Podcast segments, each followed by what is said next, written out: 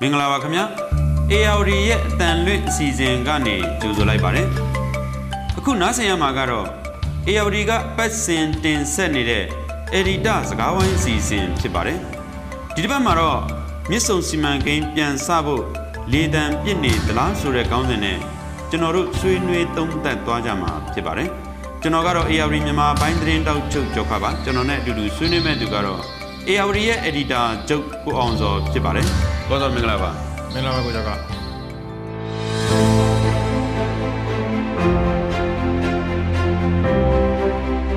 ဟုတ်ကဲ့ဒီမြစ်ဆုံစီမံကိန်းကိုရက်ခဲ့ရလို့ဒီမီးမမှန်မပေးနိုင်ဘူးဆိုပြီးတော့ဒီအာနာသိန်းစစ်ကောင်းဆောင်ရဲ့ပြောဆိုမှုကိုကိုးကားပြီးတော့ BBC မြန်မာပိုင်းသတင်းတစ်ပုဒ်ကအာရေးသားထားတာကိုကျွန်တော်ဖတ်လိုက်ရပါတယ်။ဆိုတော့ဒီဟာကဒီနေပြည်တော်မှာဒီခုလ ဩဂုတ်လ9ရက်နေ့မှာပြုလုပ်ခဲ့တဲ့ဝင်ကြီးတွေနဲ့တွေ့တဲ့အစည်းအဝေးမှာပြောဆိုခဲ့တဲ့ဟာကိုကိုးကားပြီးရေးထားတာပေါ့လေ။ဆိုတော့ဒီအတန်တွေကိုမကြားရတာမြစ်ဆုံအတန်တော့မကြားရတာတော်တော်ကြာပြီပေါ့လေဟုတ်ကဲ့ဒါပေမဲ့အခုပြန်ကြားလာရတာအထူးသဖြင့်တော့ဒီဘာမဆိုလုတ်ရဲတယ်လို့ပြောပြီးတက်လာတဲ့ဒီစစ်ကောင်းဆောင်လက်ထက်မှာအခုပြန်ကြားလာရတာဆိုတော့ဒါတကယ်ပဲမြစ်ဆုံစီမံကိန်းကိုပြန်စဖို့လေတံပြစ်နေသလားဆိုတာမျိုးပေါ့ဟို တွေးမိလို့ပါဒါနဲ့ပတ်သက်ပြီးအရင်ဆုံးစဆွေးနွေးပြအောင်ပေါ့အဲမဆွေးနွေးခင်ကျွန်တော်ကတော့ပြောချင်တာကတော့ကျွန်တော်တို့ဒီ35နှစ်မြောက်တော်ပြီဖြစ်တဲ့ရှစ်လေးလုံးရေးရပုံဒီပတ်ထဲမှာကျင်းပကြတာတွေ့ရတယ်။ဒါပေမဲ့ရှစ်လေးလုံးကိုပြည်ရင်းမှာတော့မကျင်းပနိုင်ဘူး။အာဒါပေမဲ့ကျင်းပနိုင်တဲ့နေရာတွေလည်းအနည်းချင်းမရှိတာကျွန်တော်တို့တွေ့ရတယ်။ပြည်ပမှာတော့ရှစ်လေးလုံးနဲ့ပတ်သက်ပြီးကျင်းပကြတာကျွန်တော်တွေ့ရတယ်ပေါ့နော်။ဆိုတော့အဲရှစ်လေးလုံးထဲမှာပါခဲ့တဲ့အဲ့ဒီကနဦးခေါင်းဆောင်ထဲမှာပါတဲ့ ကိုဂျင်မီအဲကိုဂျင်မီဆိုတာလည်း88 generation လို့ပြောလို့ရတာပေါ့နော်အဲကိုဂျင်မီဆိုလည်းကြိုးပေးကိုမြတ်ခံရတယ်ပေါ့နော်ဆိုတော့ဒါက तू က88 generation တယောက်ဒါပေမဲ့ဒီနေ့ခေတ်မှာဆိုရင်တော့ခုန Gen Z တို့အဲတခြား88ပါမယ်တခြား generation တွေကနေပြီးဒီ movement ကို carry လုပ်တာကိုကျွန်တော်တို့တွေ့ရတယ်ပေါ့ဆိုတော့35နှစ်ကြာခဲ့တဲ့ movement က အဲဘယ်လောက်အောင်မြင်လဲဘယ်လောက်ကြာရှုံးလဲဆိုတာလဲသုံးသပ်မယ်အချိန်တစ်ခုလို့ကျွန်တော်တို့တင်တယ်ကဲအဲ့တော့ကိုကိုကိုချာကမေးတယ်ကျွန်တော်တို့မြစ်ဆုံကိစ္စကိုကျွန်တော်ပြောချင်တယ်ဆိုတော့မြစ်ဆုံကိုသွေးထိုးဆန်းသလားပေါ့ကျွန်တော်တို့ပြန်ကြည့်ရမှာတော့ဆိုမြစ်ဆုံဆိုတာကပြည်သူလူပြည်သူလူထုရဲ့ရင်ထဲမှာအများတန်းရှိတဲ့ချိန်ဝေးပြန်ပြီးတော့ပောက်ကွဲနိုင်တဲ့နိုင်ငံရေးမှိုင်းမုန်းတစ်လုံးလို့ကျွန်တော်တို့ခံစားရဘာကြောင့်လဲဆိုတော့မြစ်ဆုံလို့ပြောရရင်ပြည်သူလူထုရဲ့အသေးနှလုံးတွေအာသူတို့ရဲ့အသေးနှလုံးတစ်ခုလို့ဟာလားပြည်သူတွေကခံစားရတယ် မြစ်ဆုံဆိုတဲ့အတန်ကြားနဲ့မြစ်ဆုံဆိုတဲ့သတင်းကိုကြားရတယ်လေအကောင်းထောင်လာတယ်သူတို့ဖတ်ချင်တယ်နားထောင်ချင်တယ်မြစ်ဆုံဘာလို့မှလဲအရင်တော့အစိုးရဆက်ဆက်မှာမြစ်ဆုံနဲ့ပတ်သက်ပြီးတော့ကြုံခဲ့ရတဲ့ဟာလားစိန်ခေါ်မှုတွေအများကြီးရှိတယ်။ဘာကြောင့်လဲဆိုပြည်သူလူထုကမြစ်ဆုံကိုစန့်ကျင်ဆိုတော့အဲ့ဒါကိုမြစ်ဆုံလက်မခံဘူးပေါ့နော်။ဒါကကျွန်တော်ထင်တယ်စစ်ကောင်စီဥက္ကဋ္ဌကဒီမြစ်ဆုံနဲ့ပတ်သက်ပြီးတော့သူကတကယ်ပြောခဲ့တယ်ဆိုရင်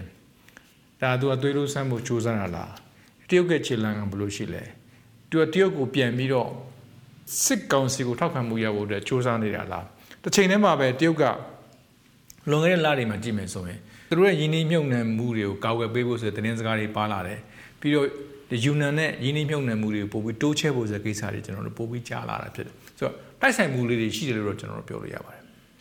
ဆိုတော့ခုနကကောင်စောပြောသလိုပဲပေါ့ဟုတ်ဒီမြစ်ဆုံစီမံကိန်းကတော့မြန်မာတွေနိုင်ငံနဲ့ပတ်သက်လို့ရှိရင်ဒီမြန်မာပြည်ရဲ့အသေးနှလုံး လို့ပြောလို့ရတာပဲမှန်တယ်နောက်တစ်ခုကဒီဟာကိုစခဲ့တာအရင်ဆေးအာနာရှင်ဦးတန်းရွှေလက်ထက်မှာအဲစတင်ခဲ့တာပေါ့လေဒါပေမဲ့ဒီပြည်သူတွေရဲ့ကန့်ကွက်မှုကလည်းတောက်လျှောက်ဖြစ်လာခဲ့တော့ဆိုတော့ဟိုနောက်ပိုင်းတော့ဟိုရက်ဆိုင်လိုက်ရတဲ့အခြေအနေဖြစ်သွားတာပေါ့လေဒါနဲ့ပတ်သက်ပြီးအခုလိုအတန်တွေထွက်လာတဲ့ခါကျတော့လဲဟ လာဒီဒီဟာကိုထိရဲပါမလားလို့ပြောတဲ့လူတွေရှိသလိုခုနပြောသလိုဟလာဟိုမလုပ်ရဲတာဘာမှမရှိဘူးလို့ပြောပြီးတက်လာတဲ့ဒီစစ်ကောင်းဆောင်လက်ထက်မှာဖြစ်သွားနိုင်တာလည်းရှိတယ်ဆိုပြီးတွေးတဲ့အတွေးတွေကတော့ရှိနေတာပေါ့ကျွန်တော်မြင်တာကတော့ဒီဒီခုနကိုကျော်ခပြောသွားတဲ့စစ်ကောင်စီကသူ့မှာအကြက်တဲရိုက်နေတဲ့ကာလဖြစ်တယ်ဆိုတော့ဒါကတော့လျှက်စစ်မီးနဲ့ပတ်သက်ပြီးဆိုရင်လေသူကဒေါ်ဆန်းစုကြည်တို့အစိုးရလက်မှန်ဆိုရင်သူတို့မှာစိန်ခေါ်မှုတွေရှိတဲ့ကြားတဲ့ဟိုကနေပြီးတော့ပြည်သူလူပြည်သူလူရဲ့လိုအပ်ချက်တွေအဲ့ထက်မှာလက်စစ်မီးလည်းပါပါတယ် ကိုလုံလောက်အောင်ပေးနိုင်ဖို့စ조사ခဲ့တာတွေရှိပါတယ်ဒါပေမဲ့အခုဒီနေ့ဒီခေတ်ကာလမှာတော့စစ်ကောင်စီလက်ထက်မှာဒီဒီလျှက်စစ်မီးပြဿနာအကြီးကြီးတက်နေတာကိုကျွန်တော်တွေ့ရတာပေါ့နော်ဆိုတော့ဒီမီးပေးတဲ့ကိစ္စနဲ့ပတ်သက်ပြီးတော့လို့ကတော့ဒီစစ်ကောင်စီလက်ထက်မှာအဆိုးအဆုံးပေါ့လေပြည်သူတွေကခံနေရတာဒီမီးပြဿနာကြောင့်မှဒီဟိုလုပ်ငန်းစီမံကိန်းတွေအများအပြားရက်ဆိုင်လိုက်ရတာရှိသလိုအခြေခံလူရန်စားတွေမှာဆိုလို့ရှိရင်လေဒီအလေအလက်တန်းစားအလုပ်တွေအားလုံးပြုတ်သွားတာရှိတယ် အဆိုးဆုံးကတော့ဒီစစ်ကောင်စီလက်ထက်မှာပဲပြီးခဲ့တဲ့ NLD လက်ထက်မှာကတော့ခုနကွန်စော်ပြောခဲ့တယ်လို့ပေါ့လေသူ့မှာဒီအစင်မပြေဘူးစူးစမ်းနေတယ်ဆိုပေမဲ့အသက်နိုင်ဆုံးပြည်သူတွေကိုအဆင်ပြေအောင်သူလှုပ်ဆောင်ပေးသွားတာတွေ့ရတယ်အဆိုးဆုံးအခြေအနေခံရတာတော့ဒီစစ်ကောင်စီလက်ထက်မှာပဲဆိုတော့ဦးသိန်းစိန်လက်ထက်မှာဆိုရင်လည်းဒီမြစ်ဆုံနဲ့ပတ်သက်ပြီးတော့ လှုပ်ရှားမှုတွေကန့်ကွက်မှုတွေကျွန်တော်တို့တွေ့ခဲ့ရတယ်ဆိုတော့မြစ်ဆုံကျွန်တော်တို့စခဲ့တာ2009ထင်တယ်နော်2006မှာစခဲ့တာ2006မှာစတယ်2009မှာလက်မှတ်ထိုးကြတယ်ဟုတ်ကဲ့အဲ့ဒီမှာဗိုလ်ချုပ်ကြီးတင်အောင်မြင်ဦးတို့ဘာလို့လဲပါတယ်သွားတဲ့အထက်မှာလည်းအဲ့တော့ကဗိုလ်ချုပ်ပြာတို့ပဲရှိသေးတဲ့အာဗိုလ်ချုပ်မင်းအောင်လည်းလည်းပါသွားတာမျိုးရှိတယ်ပေါ့နော်ဆိုတော့အဲ့ဒီမှာလည်းသူတို့ feasible study လို့ခေါ်တဲ့ကောင်းကျိုးဆိုးကျိုးတွေနဲ့ပတ်သက်ပြီး feasible study လုပ်ခဲ့တယ်ဆိုတာလည်းကျွန်တော်တို့ဒီ report တွေကျွန်တော်တို့ဖတ်တာပေါ့နော် ဒါပေမဲ့ထူးခြားတာပါလဲဆိုတော့တမန်ကြီးဦးသိန်းစိန်လက်ထက်မှာဆိုတော့ political reform လို့ခေါ်နိုင်ငံရေးပြုပြင်ပြောင်းလဲမှုတွေကိုလုပ်နေတယ်ဆိုတော့စပြီးလုပ်တယ်ဆိုတဲ့အချိန်မှာပဲ2017နဲ့2012မှာပေါ့နော်မြစ်ဆုံဒမ်မြစ်ဆုံစီမံကိန်းကိုချက်ချင်းရပ်ပလိုက်တယ်ဒါဟိုသူတို့အစိုးရထဲမှာကအံ့ဩကြတာရှိတယ်ဘာလို့ရက်ခဲ့တယ်လဲဘာကြောင့်လဲဆိုတော့ဒီဟာနဲ့ပတ်သက်ပြီးတော့ချုပ်ဆိုထားတဲ့စာချုပ်တွေကိုဦးသိန်းစိန်အစိုးရနေပြီးတော့ဖောက်ဖျက်တယ်ဆိုတဲ့အမြင်တရုတ်ဘက်မှာလည်းရှိသလိုအရင် စစ်အစိုးရထဲမှာလည်းဒီအမြင်ကိုရှိတာကျွန်တော်တို့တွေ့ရတယ်ဆိုတော့ဒီရက်တက်မှုကအနောက်နိုင်ငံအစိုးရတွေကိုလည်းအံ့အသင့်စေကြတာကျွန်တော်တွေ့ရမှာဖြစ်တယ်။ဘာဖြစ်လို့အခုလိုအံ့အားသင့်စေသွားတာလဲပေါ့။ဘာကြောင့်ဒီဒီဒီလိုသူတို့ဘက်ကအံ့အားသင့်သွားတာလဲပေါ့ဆိုတော့ပြန်ကြည့်တဲ့အခါကျတော့မြစ်ဆုံကအနောက်နိုင်ငံနဲ့ဆက်ဆံရေးပြန်ကောင်းဖို့အတွက်အနောက်နိုင်ငံကိုမီးစိမ်းပြတဲ့ game plan တစ်ခုလားဆိုပြီးတော့အဲ့တော့ရေးသားခဲ့ကြတာရှိပါတယ် အဲ့တော့ကဆိုရင်အခုဆုံးသွားပြီဖြစ်တဲ့သမရယုံကပြောစခွင့်ရှိသူဥဇော်တဲ့ကိုယ်တိုင်က Washington Post သတင်းစာကြီးမှာသမရဦးသိန်းဆိုင်နေပြီးတော့ reform တွေလုပ်နေပြီအဲ့ချိန်တည်းမှာသူကဘာလို့အဲ့ထက်မှာဘာလို့ရေးသွားလဲဆိုတော့တရုတ်ကရင်းနှီးမြှုပ်နှံထားတဲ့မြစ်ဆုံ project ကိုလည်းခဏရပ်တန့်ခဲ့ပြီဆိုတော့သူသူ့ရဲ့ Washington Post opinion piece မှာထည့်ပြီးရေးထားတာတွေ့ရတယ်။သူကဘာလို့စိန်ခေါ်တာလဲဆိုတော့ဒါကြောင့် West ကနေပြီးတော့အနောက်နိုင်ငံတွေနေပြီးတော့အထူးသဖြင့် American နေပြီးတော့မြန်မာကိုဘယ်လိုဆက်ဆံမလဲလက်ရှိမြန်မာအစိုးရကိုဘယ်လိုဆက်ဆံမလဲ sanction ကိုဘယ်လိုရုပ်ပေးမလဲဆိုတော့ဒီအခွင့်အရေးကို American ပါမယ်အနောက်နိုင်ငံတွေကယူပါဆိုပြီးတော့ဥစော်ထည့်ကနေရေးတာကျွန်တော်တွေ့ရတယ်ဆိုရင်တို့က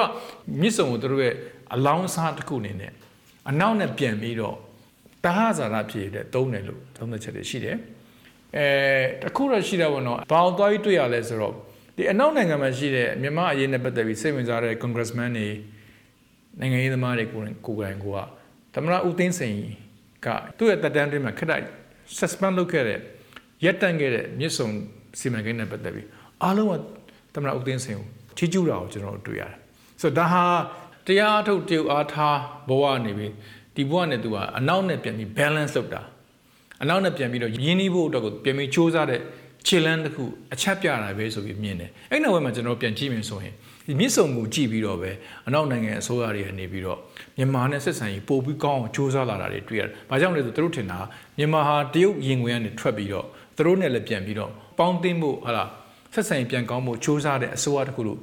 အနောက်နိုင်ငံအစိုးရတွေကမြင်ခဲ့လို့ဖြစ်တယ်။အခုနားဆင်နေရတာကတော့ AR သတင်းဌာနကတင်ဆက်နေတဲ့ Edita စကားဝိုင်းစီစဉ်ဖြစ်ပါတယ်ဆိုတော့တကယ်တမ်းကျတော့ဒီမြစ်ဆုံဒီစံသက်ကာလအနေနဲ့စခဲ့တာ2006ကစခဲ့ပြီးတော့2009 2008 2009မှာတော့ဒုတိယအနေနဲ့ဒီဟိုနာဖအစိုးရနဲ့ဒီ CPI နဲ့ပေါ့လက်လက်မှတ်ထိုးခဲ့ကြတာပေါ့လေ2017မှာတော့ဦးသိန်းစိန်အစိုးရလက်ထက်2017မှာတော့လာဒီ yes sign ခဲ့တဲ့ချင်းနေဒါပေမဲ့2016ဒါ NLD ပေမဲ့အဲ့မှာတစ်ခုပြောမှာဟုတ်ကဲ့ ဒီ investment ကတရုတ်က investment ဖြစ်တယ်အဲ့တော့ဒီနေရာမှာအချိုးမဲ့ကိစ္စကြတော့သူတို့ဘက်ကတရုတ်နဲ့မြန်မာစစ်အစိုးရနဲ့ကြားထဲမှာရှိတယ်ဟုတ်ကဲ့အကျိုးမြတ်ကိစ္စကတော့ဒီဟို China Power Investment လို့ခေါ်တဲ့ CPI ငါနေပြီးတော့85ရာခိုင်နှုန်းပါတယ်ဟိုမြန်မာဒီနာဖအစိုးရပေါ့နာဖအစိုးရဘက်ကကျတော့20ရာခိုင်နှုန်းဒီ Asia World Company လို့ခေါ်တဲ့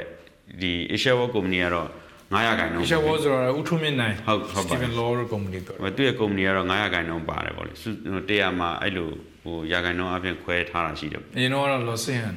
အရင်တော့ဘိန်းဘီရင်လို့နာမည်ကြီးဟောင်းဟုတ်ကဲ့ Los Angeles ရဲ့တာပေါ့နော်ဟုတ်ပါအဲ့တော့ဒီရနဲ့ပတ်သက်ပြီးတော့တရုတ်ရဲ့တုံ့ပြန်နေဟာလည်းနည်းနည်းဖြည့်ပြောမှာပြည့်စုံရက်တဲ့အခါမှာပြောတာပေါ့ဟုတ်ပါတော့ဒီဟာ suspension လို့ဆိုတာကတော့ဦးသိန်းစိန်ကနေသူ့ရဲ့အစိုးရတက်တန်းတစ်ခုမှပဲရက်တက်နေလို့ခိရရက်ဆိုင်တယ်လို့ပြောတာပေါ့နော် ဒီဆုံးဖြတ်ချက်ကိုတရုတ်ဘက်ကအတော်ကိုစိတ်ဆိုးဒေါသထွက်ခဲ့တယ်အဲ့တော့အဲ့တော့မြန်မာအစိုးရအဲ့ချိန်တုန်းကနိုင်ငံခြားဝင်ကြီးဥမနာမောင်လွင်တော်မှာပီကင်းကိုလှုပ်ပြီးတော့အတရုတ်နဲ့ပတ်သက်ပြီးကြီးအားကြီးကြောင်းတော့ပြောရတဲ့အဆင့်ကျွန်တော်တို့ရှိခဲ့ပါတယ်ဆိုတော့အဲ့ချိန်မှာမြန်မာရေးလေ့လာတဲ့သူတွေရောတရုတ်သတင်းစာတွေရောဟာလားဒီ data တွင်းမှာရှိတဲ့သတင်းစာတွေရောဒီ miss ကိစ္စနဲ့ပတ်သက်ပြီးတော့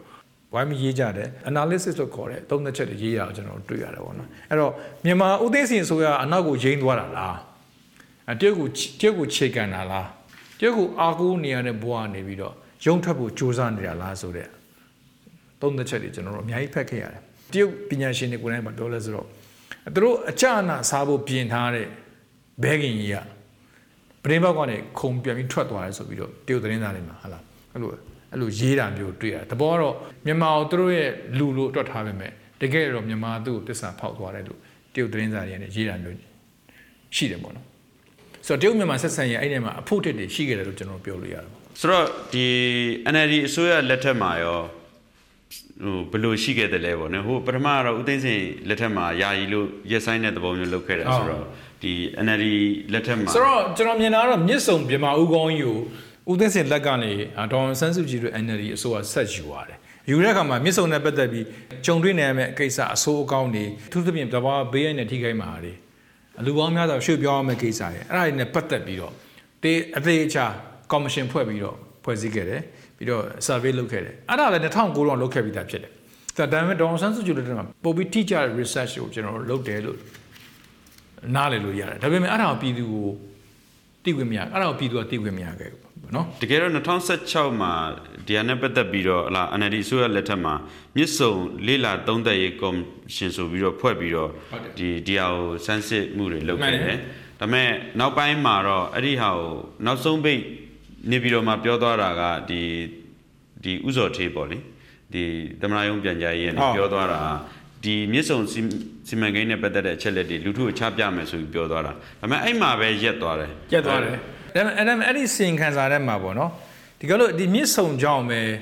ဟာလာရေလွှမ်းမိုးမှုတွေဖြစ်လာနိုင်တယ်လူပေါင်းတောင်းတဲ့ချီပြီးရွှေ့ရတယ်ရှိမယ်ရွာတွေဖြတ်ရမယ်ပေါ့နော်ဒါတခြားပြဿနာတွေလည်းအများကြီး environment နဲ့ပတ်သက်တဲ့တဘာဝဘေးနဲ့ကြုံမှာတွေရှိတယ်ပေါ့အဲ့တော့အဲ့အဲ့လိုရေဘေးကြုံမယ်ဆိုတော့သူ့ရဲ့ area ဟာအဲစင်ကာပူနိုင်ငံအရွယ်အစားဝင်းချင်ရှိတယ်ဆိုပြီးတော့အဲ့စင်ခံစားမှာကျွန်တော်တို့ပါတော့ကျွန်တော်တွေ့ရတယ်ဖြစ်တယ်အဲ့တော့ NLD ကလုတ်တဲ့အဲ့ဒီ AR မြစ်ဆုံမြင့်ညာ အာမြစ်ဝမ်းရေအားလျက်စစ်စီမံကိန်းအာစီစီဒေလာစီစီကော်မရှင်ပေါ့နော်ဒါပေမဲ့ပြည်သူမထုတ်ပြန်ခဲ့ဘူးဒါပေမဲ့မထုတ်ပြန်ခဲ့တဲ့အကြောင်းရင်းကလည်းနံပါတ်1ကတော့သုံးသပ်လို့ရတာကဒါဟာမလွတ်ဆောင်သင်ဘူးဆိုတော့အဖြေထွက်နေပုံရတယ်နံပါတ်2ကထုတ်ခဲ့ပြီဆိုရင်လည်းတရုတ်အစိုးရနေတဲ့ဒီကိစ္စနဲ့ပတ်သက်ပြီးအတော်မချင်မချမ်းဖြစ်နိုင်တယ်ပေါ့နော်ဘာကြောင့်လဲဆိုတော့ဒေါန်ဆန်းစုကြည်လက်ထက်မှာပဲတရုတ်အစိုးရနဲ့သက်ဆိုင်ကောင်းဖို့ စ조사နေတဲ့ကာလဖြစ်တယ်ပေါ့တရားနဲ့ပတ်သက်ပြီးတော့2018မှာ2018မှာဟုတ်တယ်2018မှာဆိုရင်မြန်မာရန်ကုန်မှာအခြေစိုက်တဲ့တရုတ်တန်မတ်ကစကချင်ပြည်နယ်ကိုသွားပြီးတော့ဒီမြစ်ဆုံစီမံကိန်းကိုပြန်ကိုစရမယ်ဆိုတော့ဟာမျိုးပြောကြရရှိတယ်ဟုတ်ပါတယ်ဒီမြစ်ဆုံစီမံကိန်းကိုပြန်စနိုင်မှုအတွက်စီယုံတယ်လို့ပြောလို့ရတာပေါ့လေကွင်းစင်ပြီးစီယုံတယ်လို့ပြောလို့ရတယ်အမှဒီ KI ပါဝင်လက်နက်ကန်ဖွဲ့ကလည်းလက်မခံဘူးဒီဒေသခံပြည်သူတွေပေါ့လေဒီဖွဲ့တွေကလည်းလက်မခံဘူးဆိုတဲ့အတွက်ကြောင့်ဒီအော င်ငြိမ်လဲရတဲ့သဘောရှိတယ်နောက်တစ်ခုကကြတော့ဒီဟိုရန်ကုန်မှာအဲလှုပ်လာကြတဲ့ဟာတွေမြစ်ဆုံစီမံကိန်းနဲ့ပတ်သက်ပြီးတော့ကမ်ပိန်းအကြီးကြီးတွေလှုပ်လာတာရှိတယ်အဲ့ဒါကတော့မြစ်ဆုံကို။ဘာကြောင့်လဲဆိုတော့မြစ်ဆုံကိုပြန်စားဖို့အတွက်ကိုတရုတ်ကတွန်းနေတယ်ဆိုတော့အတန်ထွက်လာလို့ဖြစ်တယ်။အဲ့မှာတည်းကဒီမှာအတန်ပြန်ထွက်လာတယ်။ဆိုတော့အဲ့မှာကျွန်တော်တို့တခုတတိထားကြည့်မယ်ဆိုရင်အဲ့ NLD အစိုးရလက်ထက်မှာတာဝန်ယူခဲ့တဲ့ဝင်းကြီးဦးတောင်ထုံးအောင်ဆိုပြီးတော့ထွက်ပြောတာတချို့ရှိတယ်။ဒီမြစ်ဆုံနဲ့ပတ်သက်လာရင်သူတို့မထွေးနိုင်မအန်နိုင်ဖြစ်နေတဲ့ကိစ္စပေါ့နော်။ဘာလဲဆိုတော့ နေရာရွှေ့မလား။ဒါမှမဟုတ် size သူတို့ရဲ့အရွယ်ဆောင်ပြောင်းမိလို့မလား။ဒါမှမဟုတ်တခြားစီမံကိန်းနဲ့အစားထိုးမလားဆိုတော့ပြောဆိုချက်တွေကိုကျွန်တော်သတင်းစာမှာဖတ်ရတာဖြစ်ပါတယ် AR မှာတော့ရေးတဲ့ထင်ပါတယ်ဒီဟိုမြစ်ဆုံအစား SCZ ကိုဟိုပေးခဲ့သလားဆိုတာမျိုးတွေတောင်ဒါမျိုးတွေကျွန်တော်တို့အဲ့တော့ကဘာလို့ခဲ့ကြတာပေါ့နော်ဒီစစ်ကောင်းဆောင်အာနာသိန်းကောင်းဆောင်ဖြစ်တဲ့ ဗိုလ်ချုပ်မူကြီးမင်းအောင်လည်းဒါဒါနဲ့ပတ်သက်ပြီးတော့ပြောခဲ့ဘူး2018မှာသူကကာကွယ်ရေးဦးစီးချုပ်အခုလည်းကာကွယ်ရေးဦးစီးချုပ်ပါပဲဒါပေမဲ့အခုတော့အာနာသိန်းစစ်ကောင်းဆောင်ဖြစ်သွားပြီပေါ့နော်ဆိုတော့2018မှာမြစ်ဆုံအတန်ထွက်လာတဲ့အချိန်မှာသူပြောခဲ့တာတခုရှိတယ်ဘာလဲဆိုတော့မြစ်ဆုံကိစ္စနဲ့ပတ်သက်လာရင်တမတော်ကလည်းပြည်သူရဲ့သဘောထားတိုင်းရက်တည်မယ်ဆိုပြောခဲ့တာမျိုးရှိပါတယ်အဲ့ဒါသူ့ရဲ့ကချင်ပြည်နယ်ခီးစဉ်မှာပြောခဲ့တာဖြစ်တယ်ဒီမြစ်ဆုံစီမံကိန်းကလည်းမြန်မာပြည်မှာတရုတ်အတွက် net ကြီးတဲ့စီမံကိန်းတစ်ခုပေါ့လေနောက်တစ်ခုပြောမယ်ဆိုလို့ရှိရင်ဒီ ဟိုစကိုင်းတိုင်းမှာရှိတဲ့ဟိုကျင်းနီစီမံကိန်းပေါ့လက်ဘရောင်းတောင်ကျင်းမီကျင်းနီစီမံကိန်းပေါ့ဝန်ပေါင်ပေါ့လေဆိုတော့ဝန်ပေါင်ပြောမယ်ဆိုလို့ရှိရင်လည်းဒီပြီးခဲ့တဲ့ရက်ပိုင်းမှာပဲဖြစ်သွားတာရှိတယ်ဝန်ပေါင်ဒီကုမ္ပဏီကနေပြီးတော့ဟာလာဒီ chance တွေခတ်လိုက်တာဒီ chance တွေခတ်လိုက်တဲ့အထက်မှာအရင်တော့သတ်မှတ်ထားတဲ့နေရာဒီထက်ကိုရွာတွေပါငုံပြီးတော့ဒီယူလိုက်တယ်ဆိုပြီးတော့အခုဒေတာကန်နေနဲ့ကြားထဲမှာပြဿနာတက်ပြီးတော့နေတယ်1 power compound ထဲမှာပြူစောတီတွေကို training ပေးတယ် ပြီးတော့စစ်တပ်ကိုယ်တိုင်တက်ဆွဲထားတာရှိတယ်စစ်တပ်ကိုယ်တိုင်တက်ဆွဲထားတယ်စစ်တပ်ကိုနားကိုခွင့်နေပေးတယ်ဒီထက်ကနေမှလက်နက်ကြီးတွေနဲ့အနီးနားမှာရှိတဲ့ရွာတွေကိုပြစ်ခွင့်ပေးတယ်ဆိုပြီးတော့အခုဒေသခံလူထုတွေကဒေါသထွက်နေတာရှိတယ်နောက်ပြီးတော့ PDF တွေကပါသူတို့တော်တော်ကိုမျက်စိစပယ်မွေးစူးနေတဲ့အခြေအနေနဲ့ရင်ဆိုင်နေရတာပေါ့လေအခုကတော့အဲ့တော့ဟိုပြောမယ်ဆိုရင်တော့သူကဂျင်းနဲ့ဂျက်တဲ့မှာရှိနေတာကတော့အခုလက်ရှိစစ်ကောင်စီဖြစ်တယ်ဒါပေမဲ့အဲ့စစ်ကောင်စီနဲ့လောလောဆယ်တကယ် engage လုပ်နေတာဆက်ဆံဖို့ရေးကိုပူပူတိုးမြင့်နေတာကတော့တ ရုတ်အစိုးရဖြစ်တယ်ပေါ့အဲ့တော့ကျွန်တော်တို့တရုတ်အထူးကိုယ်စားလှယ်တိတ်ချီကျွမ်း၃ခေါက်လာခဲ့တယ်အဲ့၃ခေါက်တွင်မှာတရုတ်တွေရဲ့ယင်းနှိမ့်မြုံနယ်မှုနဲ့ပတ်သက်ပြီးကာကွယ်ပေးဖို့ကိစ္စနောက်ယင်းနှိမ့်မြုံနယ်မှုအစ်စ်တွေစတင်ဖို့အတွက်ခြေလမ်းတွေစလာတာတွေ့ရတယ်ပြီးတော့ဒီရွှေလီမြို့အထိစောက်မဲ့အမြန်ရထားလမ်းကွန်ရက်ကိစ္စအဲ့ဒါနဲ့မြန်မာနိုင်ငံမှာရှိတဲ့ရထားလမ်းနဲ့ရထားလမ်းနဲ့ကွန်ရက်ချင်းချိတ်ဆက်မဲ့ကိစ္စပေါ့နော် ပြီးတော့မန္တလေးမူဆယ်ရထားလမ်းစီမံကိန်းကိစ္စဒီစီမံကိန်းတွေကအကြီးတွေမစရသေးဘူးဒါပေမဲ့တရုတ်ကအဲ့ဒါကိုစကျင်နေပုံရတယ်ပေါ့နော်ဒါကြောင့်ဘာသွားတွေ့လဲဆိုတော့ပြီးခဲ့တဲ့မေလကတရုတ်နိုင်ငံထောင်လိုင်းဌာနကအကြီးအကဲနေပြည်တော်လာတဲ့အချိန်မှာမြန်မာနိုင်ငံကစစ်ကောင်စီရဲ့ဒုတိယအကြီးအကဲဖြစ်တဲ့ဗိုလ်ချုပ်ကြီးစိုးဝင်းနဲ့တွေ့ခဲ့တယ်အဲ့ဒီမှာသတင်းထဲမှာမပါဘဲနဲ့ကျွန်တော်တို့ရေးခဲ့တာကျွန်တော်တို့မီဒီယာတွေရေးခဲ့တာပါလဲဆိုတော့မြစ်ဆုံစီမံကိန်းကိုပြန်စမလားဆိုတော့ လေသံမျိုးကိုမြန်မာဘက်ကနေပြီးတော့ဟလာတင်ပြခဲ့တာမျိုးတွေရှိခဲ့တယ်ဆိုတဲ့အတန်မျိုးတွေကျွန်တော်ထွက်လာတာရှိတယ်ဆိုတော့ပြန်တွက်ကြည့်မယ်ဆိုရင်တော့မြစ်ဆုံစီမံကိန်းကိုထိလို့မရမှန်းသိတော့လည်းပဲတရုတ်နဲ့ပြန်ပြီးဆက်ဆံရေးကောင်းဖို့အတွက်နိုင်ငံကကျင်ထားတဲ့စစ်ကောင်စီကိုအင်အားကြီးတရုတ်နိုင်ငံတွေပြီးထောက်ခံဖို့အတွက်ကိုစစ်ကောင်စီဒီကနေအဘေးယူလို့ဖို့ကိုတွေးလို့စမ်းမှုစဉ်းစားနေသလားဆိုတဲ့အချက်ကတော့ဒါ analysis တစ်ခုအနေနဲ့သုံးသပ်ချက်တစ်ခုအနေနဲ့ ရှိနေတော့အမှန်ပဲဖြစ်တယ်ပေါ့နော်ဆိုတော့ဟိုစဉ်းစားမှာတရုတ်ကရောဟိုမြန်မာလူထုကဒီလောက်ထိတဲတဲလုတ်ဖြစ်နေတဲ့ဒီစီမံကိန်းတွေပေါ့လေဟိုလူမြန်မာတွေလူထုရဲ့အမုန်းခံပြီးတော့ပုတ်တိုက်ခံပြီးတော့ဒီဟာကိုလုံမှလာပေါ့ဒီဒီဒီလိုမေးခွန်းကလည်းရှိနေတာဟုတ်ဟုတ်တယ်အဲ့ဒါကျွန်တော်တင်တာမြန်မာလူထုရဲ့မြစ်ဆုံကမြန်မာလူထုရဲ့အသေးနှလုံးဖြစ်တယ်ဆိုတော့ဒီရက်တန့်ထားတာကိုပြန်စားဖို့အရင်ခက်လိမ့်မယ် ပြီးတော့ဒါပေမဲ့ခုနကိုကျော်ကပထမမေးခွန်းမှလို့ပေါ့အာနာရှင်ကတော့အင်အားသုံးပြီးတော့မလိုပဲတာမရှိတဲ့အတွက်ကြောင့်ပြန်စားမလားပေါ့ဒါတကယ်ကိုရန်အိုးမီးနဲ့ထိုးသလိုမျိုးဖြစ်သွားမှာပေါ့နော်ဆိုတော့မြစ်ဆုံပြန်စားဖို့ကလည်းမလွယ်ဘူးပြန်စားဖို့အရင်ခက်လိမ့်မယ်တစ်ချိန်တည်းမှာပဲအာတကယ်လို့စခဲ့ပြီဆိုရင်လည်းမင်းအောင်လိုင်းကိုစန့်ကျင်တဲ့မြန်မာပြည်သူလူထုတွေပါဝင်ဒီတရုတ်စန့်ကျင်ရင်အားကအခုတည်းကြာသွားတာမရှိဘူးလေမြန်မာနိုင်ငံမှာကျွန်တော်တို့အနေနဲ့ကဒီမြစ်ဆုံကိစ္စနဲ့ပတ်သက်ပြီးလုံးဝလက်ခံမှာမဟုတ်ဘူးလို့ကျွန်တော်ထင်တယ် ဟုတ်ကဲ့ကိုဆိုကျေးဇူးတင်ပါတယ်ကျေးဇူးတင်ပါတယ်ကိုကျော်က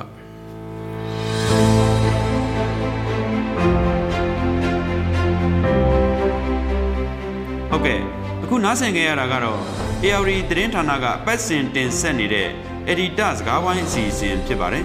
အခုလိုနားဆင်ပေးခဲ့ကြသူတွေကိုလည်းလက်ရှိကြုံတွေ့နေခဲ့ကြရတဲ့အခက်အခဲအကျက်တဲတွေကြားကမြန်ဆုံးလွတ်မြောက်ကြပါစေလို့ဆုမွန်ကောင်းတောင်းပေးပါရခင်ဗျာ